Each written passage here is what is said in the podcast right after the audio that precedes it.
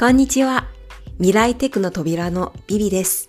このポッドキャストでは、最新テクノロジーのことを知って理解するだけではなく、外国のテクノロジーサイトを見るときに困らない英語力を身につけるために、日本語と英語で配信しています。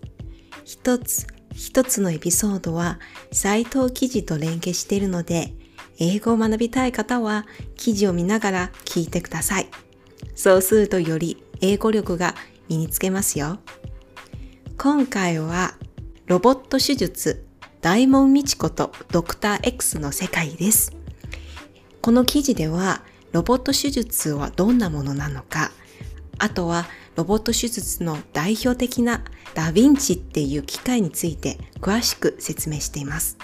中には英文と日本語文があるので、その部分を読んでいきます。まずは英語です。During robotic assisted surgery, the main surgeon directs from nearby through a machine, but he or she does not stand close to the patients as in traditional surgery. While each surgery proceeds differently, here are the general steps to a robotic assisted surgery. 日本語になります。ロボット支援手術では、機械は近くて指示をしますが、伝統的な手術の中のように患者のそばに立つわけではありません。それぞれの手術は異なりますが、ロボット支援手術の一般的な手順は次の通りです。英語でいきます。First, the surgeon makes tiny incisions in the body, 1 to 2 centimeters long. 外科医は体に小さな切開、1から2センチメートルの長さを行います。Then he or she will insert a miniature robotic instrument and a powerful camera for surgery into the body. ミニチュアロボット機械と医療用カメラが体の中に入れ込みます。The surgeon sits on a nearby computer console to direct the surgery.The camera inserted can magnify the area with great resolution.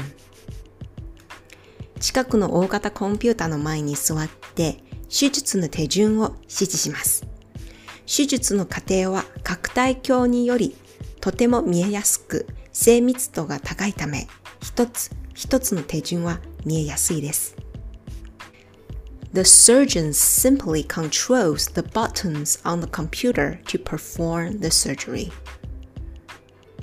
外科医はそのままそこに座ってボタンを操作します。Surgical robots respond to the orders in real time with precision.